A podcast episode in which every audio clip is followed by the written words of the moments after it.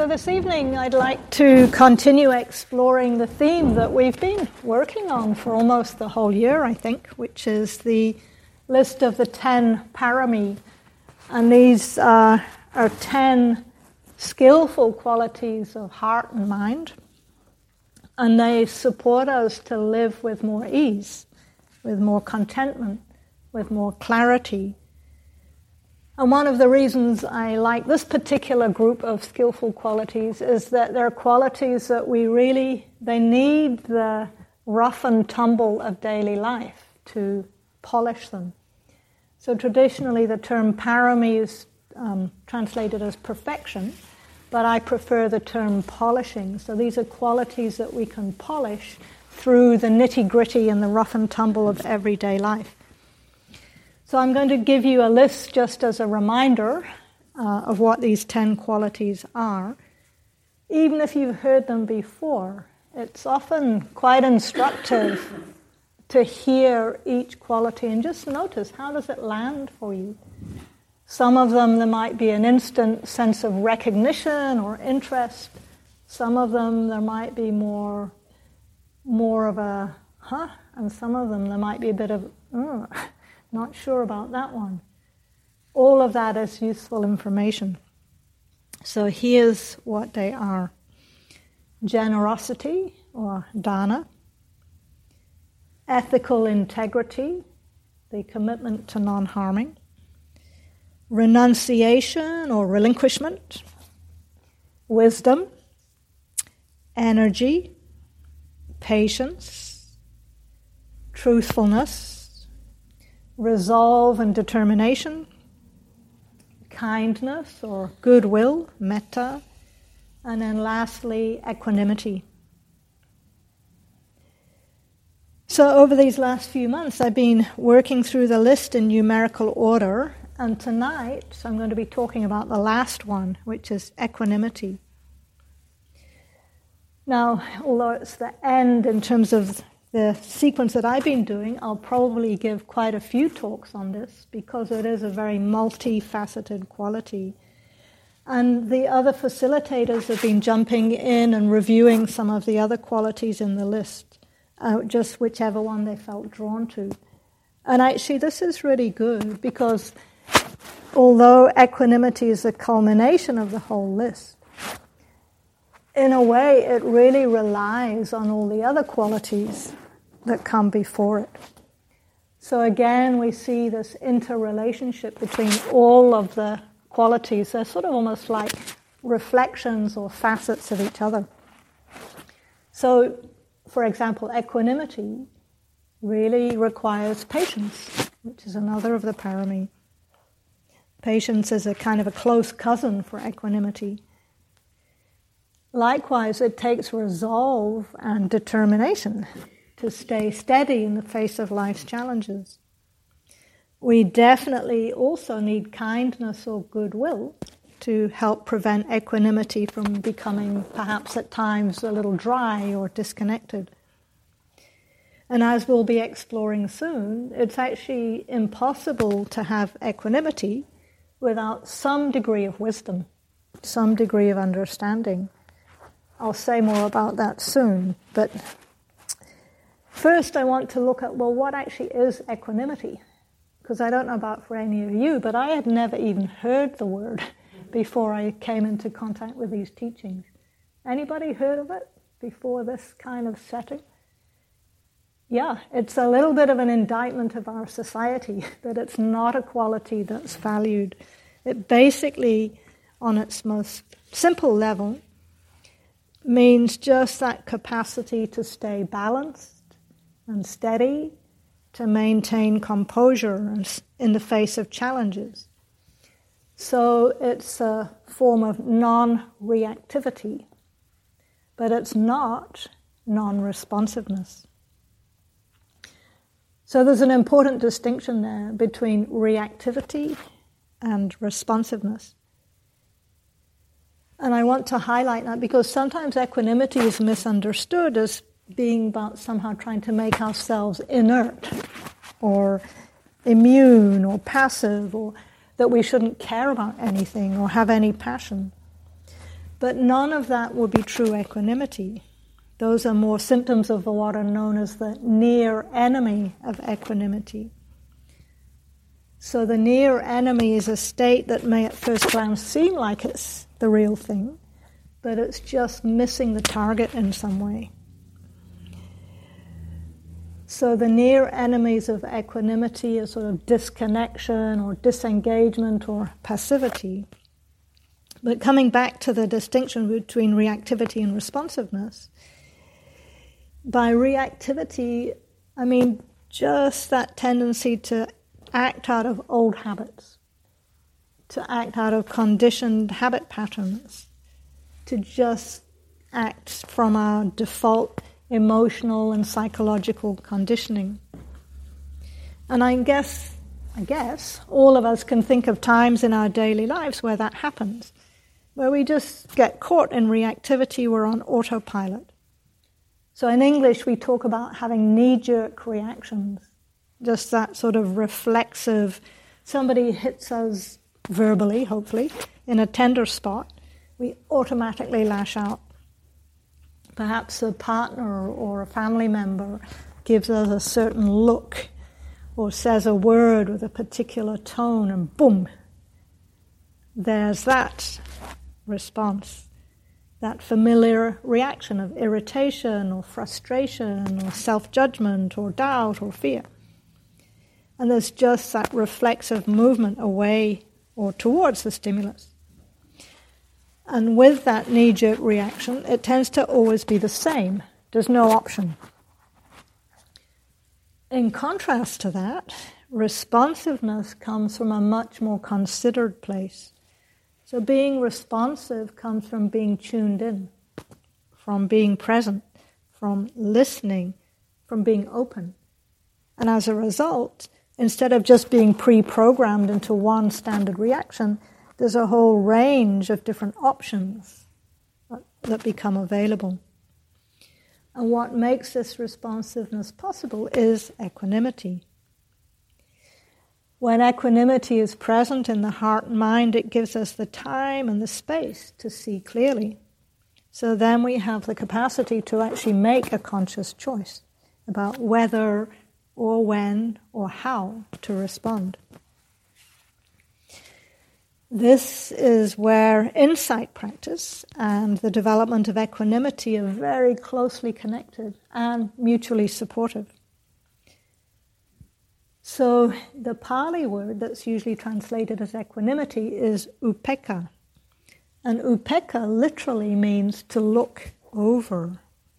So, it's a capacity to be in a position to see the bigger picture instead of maybe being caught in our tunnel vision of just our own limited, narrow perspective. So sometimes I think of the analogy for this as um, when we're hiking, hiking up a big hill or a mountain. Usually, in the early stages of a hike, we're often slogging through the undergrowth and it's dense and hard work, and we can only see a few meters in front of us. But if we keep going after a lot of uphill effort, there's a point where we get above the tree line, and there might be a viewpoint, and suddenly we see the whole terrain where we've come from. And we see our surroundings in a completely new context. There's an openness and an expansiveness. We're not just stuck in our own narrow viewpoint anymore. So I don't know if any of you have had that experience when you suddenly come out and get that sort of panoramic view how does that feel? For me, it often, I have that sort of inner expansiveness and a kind of steadiness and a calm, and there's a feeling of spaciousness and freedom. And I think of all those as being aspects of equanimity. Now, maybe that sounds good, but for many people, maybe most people, equanimity is not such an easy quality to access. And perhaps a big part of this is just the daily life pressures that most of us are subject to. You know, as I just said, equanimity is not something that's in our culture anymore. It feels like a lost treasure, perhaps. It's not something valued by mainstream society. Usually quite the opposite. We are pushed into relentless busyness and productivity. We're having to do things faster and faster and navigate increasingly complex systems. And these systems and processes taking up more and more time and energy, and all of that individual stress combines with societal pressure, and we end up addicted to our devices and caught up in all kinds of escapism just to try to cope with those pressures. And all of this increases often people's alienation and polarization. And then we have the polycrises of the climate change and social injustice and war. And it's not surprising that often we feel like our capacity just to cope is undermined. And so it's not surprising if for some of us equanimity sounds as far away as the moon. We're fortunate, though, that it can be trained in. Like all of the parami, it's a quality that we can develop and strengthen with practice. And the first stage of the whole process involves bringing awareness to when equanimity is present and when it's absent which usually in the beginning is much more of the time. So usually it's much more obvious at first when equanimity is absent. Because usually the lack of equanimity creates some kind of suffering. And that suffering itself can be a kind of a mindfulness spell, can help to recognize, ah, something's going on here. Let's look a little more closely. Why am I getting so caught up in reactivity? So, this is where mindfulness comes in. As you know, mindfulness is the crucial foundation of this whole path of practice. Just a refresher, something maybe not all of you are familiar with insight meditation, but mindfulness is the foundation. And it's the capacity to know what we're doing to know what we're experiencing as it's happening and without judgment. So it involves present moment, non reactive knowing. Now, maybe from that definition, you can see there's a very close connection between equanimity and mindfulness. And this is good news because while equanimity might to some people sound elevated or lofty or remote, actually every moment of mindfulness is simultaneously strengthening this quality of non reactivity. That relationship works the other way too. When we're not caught up in reactivity, it's much easier to stay steady and present and to clearly know our moment to moment experience, just as it is, which is what we were practicing in the meditation earlier. So mindfulness and equanimity have a mutually supportive relationship. And together, they give us a stable base from which we can see more clearly just where and when and how we're getting caught in reactivity. If we don't have this stable base of mindfulness and equanimity, which probably most people don't, then it's like we're just living in a torrent of reactivity. We're being constantly pushed and pulled by that stream of pleasant and unpleasant experiences, and those flow automatically into liking and disliking and wanting and not wanting, and then build into all kinds of afflictive emotions and mind states irritation and anxiety and anger and fear. I don't have to tell you, I don't think. You probably have some sense at times of what I'm talking about just that proliferation into unpleasant states. So, mindfulness is the crucial factor that counters that automaticity. Or what is that word? Automat. I'll just say automaticity, automaticness. You know what I mean? That instant chain reaction that gets kicked off. Mindfulness gives us a few nanoseconds of time and space that helps us to recognize this reactivity and gives us the possibility of doing something about it, the possibility of choosing a different response. So, although mindfulness gives us the possibility of breaking that chain reaction, mindfulness alone is not enough. As the Burmese monk Sayadaw U Tejaniya often says, mindfulness alone is not enough. We need wisdom to help us choose a more skillful response. And wisdom comes from clear seeing, from insight into the truth of how things are. So, this is where equanimity links very directly into insight practice. I'm not sure how familiar all of you are with Vipassana, with insight practice, but one of the main goals of insight practice is to see more and more clearly into what are known as the three universal characteristics. Anybody familiar with what those are? Yeah, that's the third one. Impermanence is the first one.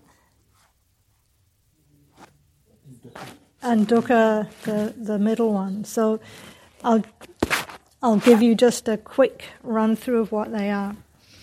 It's understanding that all experiences have these qualities of being impermanent, of being unreliable, and being impersonal.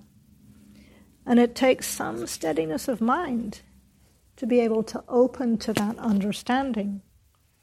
And at the same time, seeing or knowing those qualities more deeply powerfully strengthens equanimity. So again, there's a very direct relationship between mindfulness, equanimity, and insight. So, just a little more about how that works, what these three are. So, the first one, anicca, usually translated as impermanence. On one level, it's obvious, pointing to the truth. Everything changes. Sometimes changes fast, sometimes slowly, but nothing is fixed, stable, or ultimately reliable. Now, because of that instability and unreliable, unreliability, the Buddha recognized the second characteristic is dukkha. Dukkha is usually translated as suffering, but in this context, suffering is not a good translation. It doesn't make sense to say that everything has the characteristic of suffering. What it's pointing to is the unreliability, the unsatisfactoriness of it. So if we look carefully, even the most pleasant experience, is it reliable? You know, when you're really, really happy, is there ever any part of you that's like, oh, this is going to end, or I won't fully open to this because it's just going to go away? so even in the most beautiful experiences, there can be that tinge of dukkha in the sense of unsatisfactoriness. Then the last of these three characteristics, anatta or not self, is for most people the most counterintuitive. So, just to give you a brief foray into that, because of the truth of impermanence, what we usually think of as me is also actually constantly changing, unstable, and in flux. But we tend to usually unconsciously try to make a fixed identity out of that flux. We create a persona, you could say. And we need to keep reinforcing and shoring up that identity to give ourselves a solid sense of self. Now, this is another huge topic that could go into a whole series of talks. But what I want to highlight tonight is the impersonal aspect of it that who we think we are is actually a constantly changing process of causes and conditions coming together. And a lot, maybe even most of those conditions, are not under our control. And in reality, we have much less control over circumstances than we usually like to believe. So, what are the implications of that? For most people, it's not so easy, even for experienced meditators, to fully open to those understandings. because they challenge some of our deepest beliefs about how we are and how the world is. So it's possible even right now, some of you might be noticing some twinges of reactivity. So even that right there is an opportunity to practice equanimity. If there's resistance or frustration or tuning out or irritation, can you just know that? Not feed it, just allow it to be there. And we can have more discussion if there are any questions at the end of the talk. The reason I wanted to bring these three characteristics in now is because the wisdom that they offer is a very powerful antidote to most forms of reactivity. So, when I was reflecting on this talk over the last few days, and I was looking at my own life and just investigating well, where and when and how do I fall out of equanimity and into reactivity? And when I looked in pretty much every example that I thought of, that reactivity was coming because I wasn't seeing clearly into these three characteristics. I wasn't seeing the situation was impermanent, unsatisfactory, impersonal.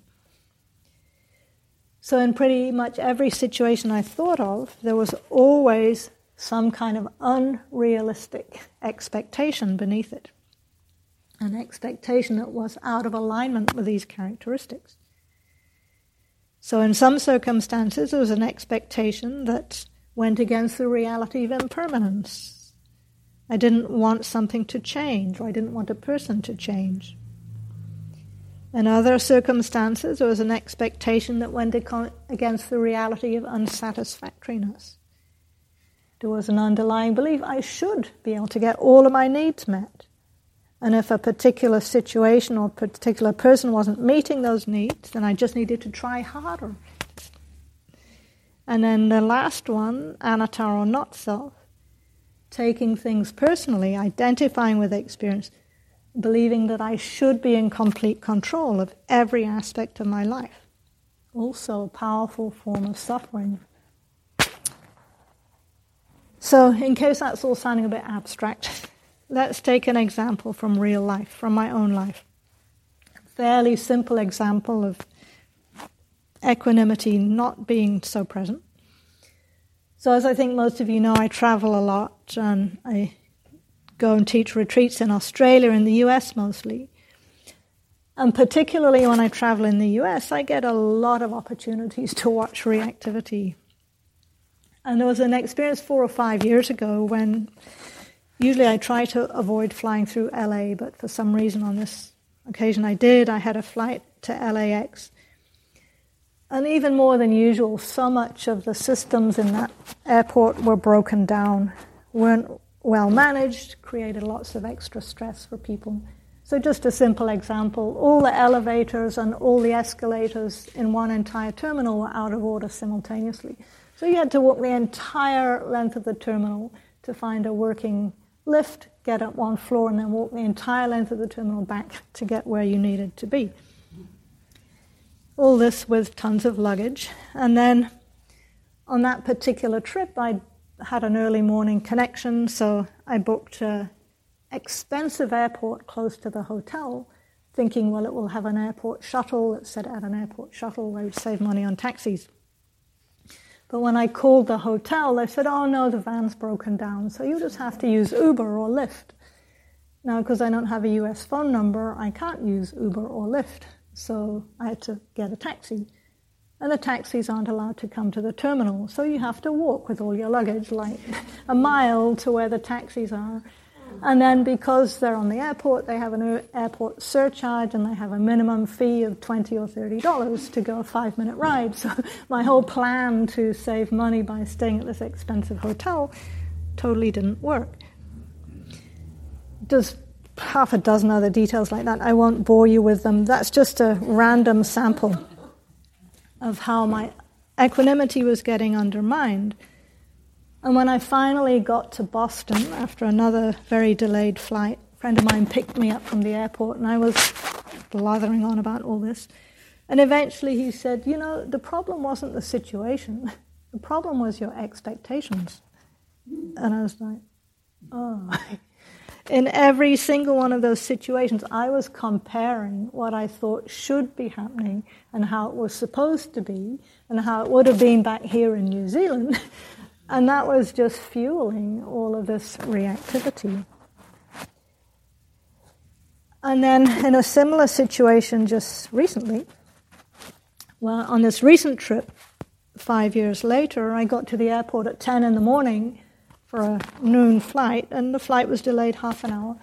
Then another half an hour, then another half an hour, then another half an hour, and finally, after 14 hours of waiting at the gate, they cancelled the flight just after midnight.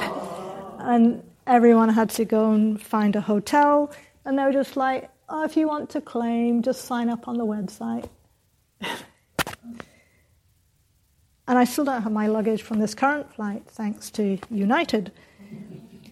So I can't take all the credit here. Actually, when I was thinking about this, I thought maybe if you just travel with United Airlines enough, you'll develop some pretty strong equanimity.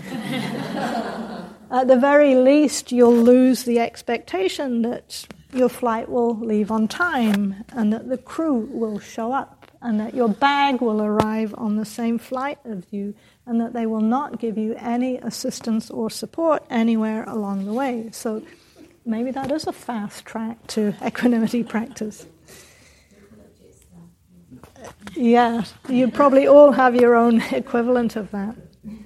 And of course, I'm joking, and these are fairly low stakes real life examples of just seeing how expectations can get in the way of equanimity. But I think it's really useful to use those real life smaller examples so that when the bigger challenges come along, we're better prepared to meet them. So, my new training slogan is Expectations are the enemy of equanimity. And you may be able to think of similar examples from your own life we can talk about later. So, even just in everyday life, notice when, again, in my own context, the printer should not be jamming right when I have this important document to print. The bus shouldn't be delayed when I'm trying to get to a medical appointment.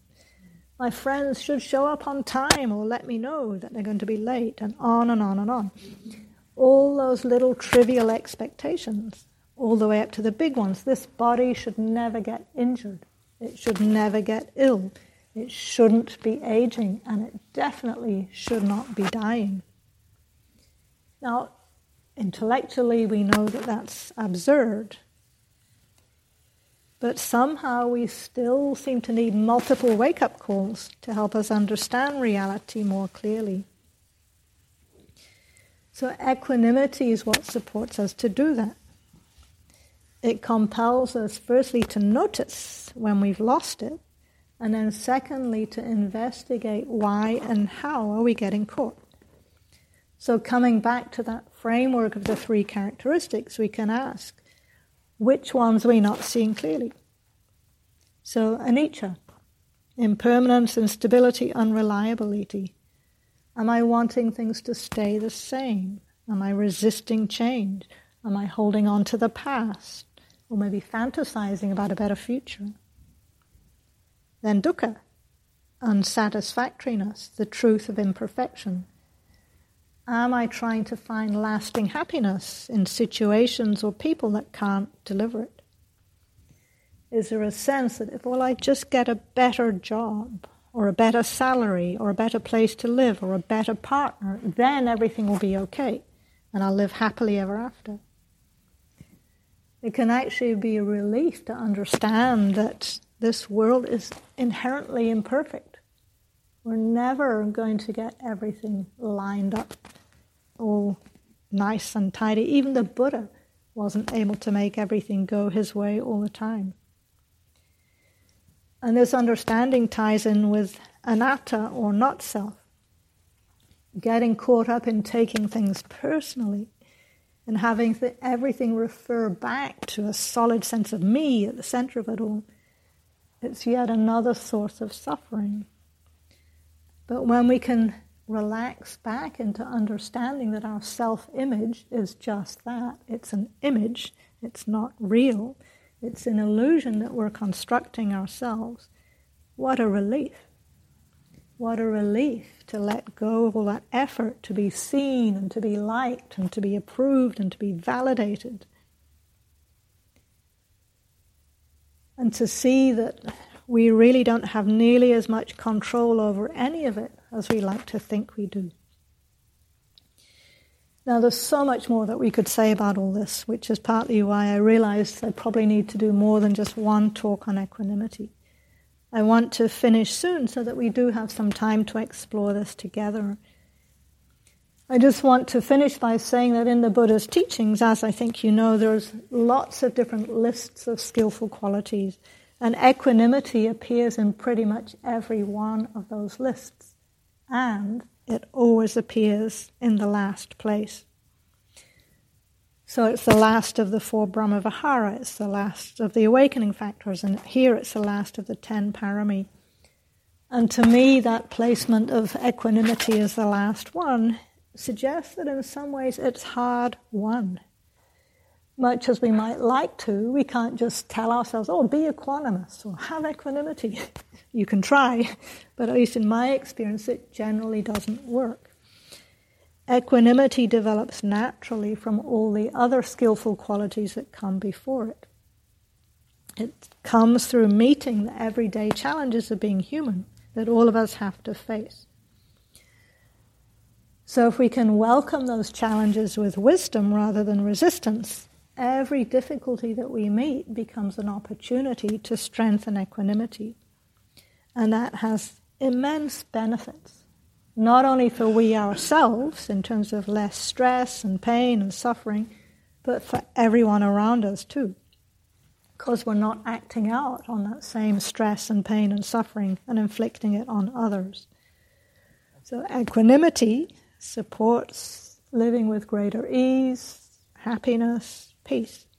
And ultimately, it leads all the way to the most ex- um, ultimate form of equanimity, which is nibbana, complete freedom of heart and mind. So that's just a sneak preview of where this is all going. Okay, I think that's probably plenty for this evening. Thank you for your attention.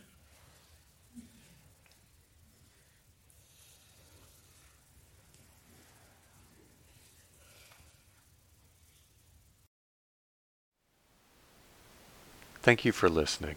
To learn how you can support the teachers and Dharma Seed, please visit dharmaseed.org slash donate.